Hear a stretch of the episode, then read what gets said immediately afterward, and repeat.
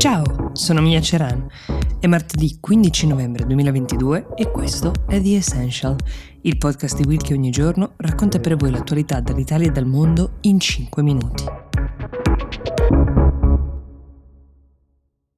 A Bali, dove in questi giorni si sta tenendo il G20, ieri è accaduto qualcosa di molto significativo. Il presidente statunitense, Joe Biden, e quello cinese, Xi Jinping, si sono incontrati di persone, sono stati immortalati proprio mentre si stringevano la mano, mostrando proprio il loro accordo. Ora può sembrare poca cosa, però intanto i presidenti di questi due paesi non si incontravano dal 2017, quindi non era neanche Biden presidente all'epoca, ma questa è la prima volta che durante un summit di questo genere incontra Xi Jinping. Per di più, gli argomenti di tensione in questo momento tra i due paesi non sono pochi e spaziano dalla guerra in Ucraina, ad esempio, perché ricordiamo la Cina non ha mai formalmente condannato l'invasione russa,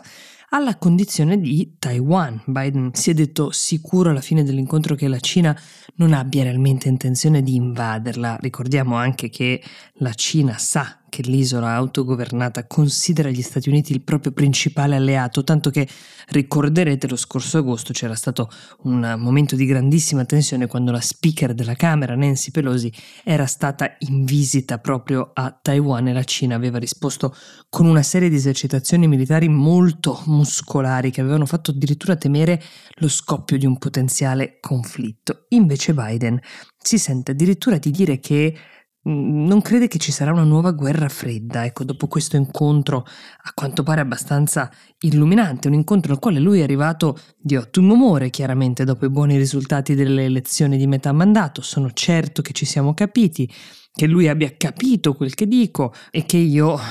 abbia capito quel che dice lui, ecco, questo ha detto il presidente statunitense perché certo c'è sempre un tema per quanto entrambe le parti siano veramente ben disposte, ipoteticamente, di cosa si è capito e che cosa ciascuno abbia interesse a raccontare al proprio pubblico di riferimento, ragion per cui vale la pena anche studiare attentamente le parole che ha usato Xi Jinping dopo uh, questo incontro. In apertura ha detto è necessario mettersi sulla buona strada per il giusto rapporto che ci deve essere tra Cina e Stati Uniti. Abbastanza sibillina questa frase, tanto che poi ha integrato dicendo i rapporti Cina-USA non devono essere un rapporto in cui uno vince e l'altro perde. Al mondo c'è tutto lo spazio per garantire la prosperità di entrambi. Come a dire, l'importante è non pestarsi i piedi c'è da star certi che sia il ruolo degli Stati Uniti nella vicenda Taiwan che quello nelle questioni che riguardano i diritti umani che Biden ha voluto tirar fuori, quelli della regione dello Xinjiang,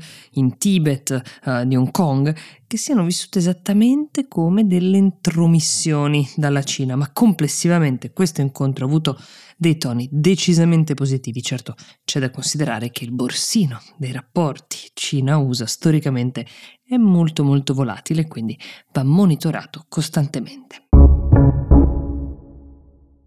Intanto in Iran, dove come sapete da due mesi questo paese è attraversato da proteste mai viste prima, partite dalla morte in carcere di Mahsa Amini, quella ragazza di 22 anni fermata dalla polizia della morale perché indossava non correttamente il velo, è stata emessa la prima sentenza a carico di un manifestante che aveva preso parte a queste proteste con pena di morte. Non c'è un nome di questa persona, però la colpa sarebbe quella di aver appiccato il fuoco in un palazzo del governo, questo secondo il Tribunale della Rivoluzione, che lo definisce un peccato contro Dio. Al momento, secondo un gruppo di attivisti norvegesi per i diritti umani che monitorano la situazione in Iran, ci sono circa 20 persone che potrebbero essere condannate con questa stessa pena e che cercano peraltro di far uscire la notizia il più possibile per sensibilizzare i media e le cancellerie di tutto il mondo, chiedendo loro di intervenire dire di avvertire quantomeno la Repubblica Islamica delle potenziali conseguenze che queste esecuzioni potrebbero avere. Bisogna capire se si tratta di una minaccia, di una sorta di monito che il governo vuole mandare ai manifestanti o se effettivamente siano pronti a portare avanti questa decisione. Intanto c'è di mezzo la Corte d'Appello, questo vale la pena ricordarlo, ma è proprio alla comunità internazionale, o meglio, a una serie di nemici esterni che la Repubblica Islamica attribuisce questi due mesi di disordini, sostenendo che eh, gli organizzatori vadano identificati perché si tratterebbe di infiltrati, di personaggi che istigano le proteste sostanzialmente contro terzi. E se da un lato è vero che l'eco internazionale di queste proteste, la stampa che ne parla, la notizia che si diffonde sia un enorme sostegno a chi protesta, dall'altra è anche vero che, come vi dicevo, mai prima, almeno dalla rivoluzione precedente, si era visto nulla di paragonabile in Iran. Sono 341 le persone che hanno perso la vita in questi scontri, che si sono tra l'altro diffusi su 140 tra città e villaggi, 15.800 persone sono finite in carcere e anche 39 membri della polizia iraniana hanno perso la vita.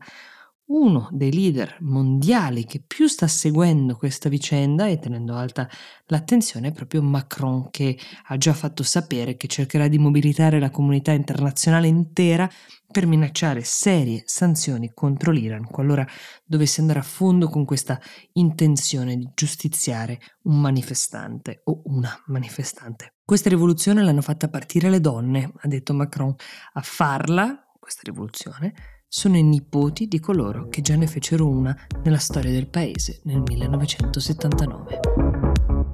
The Essential per oggi si ferma qui, io vi do appuntamento domani e vi auguro una buona giornata.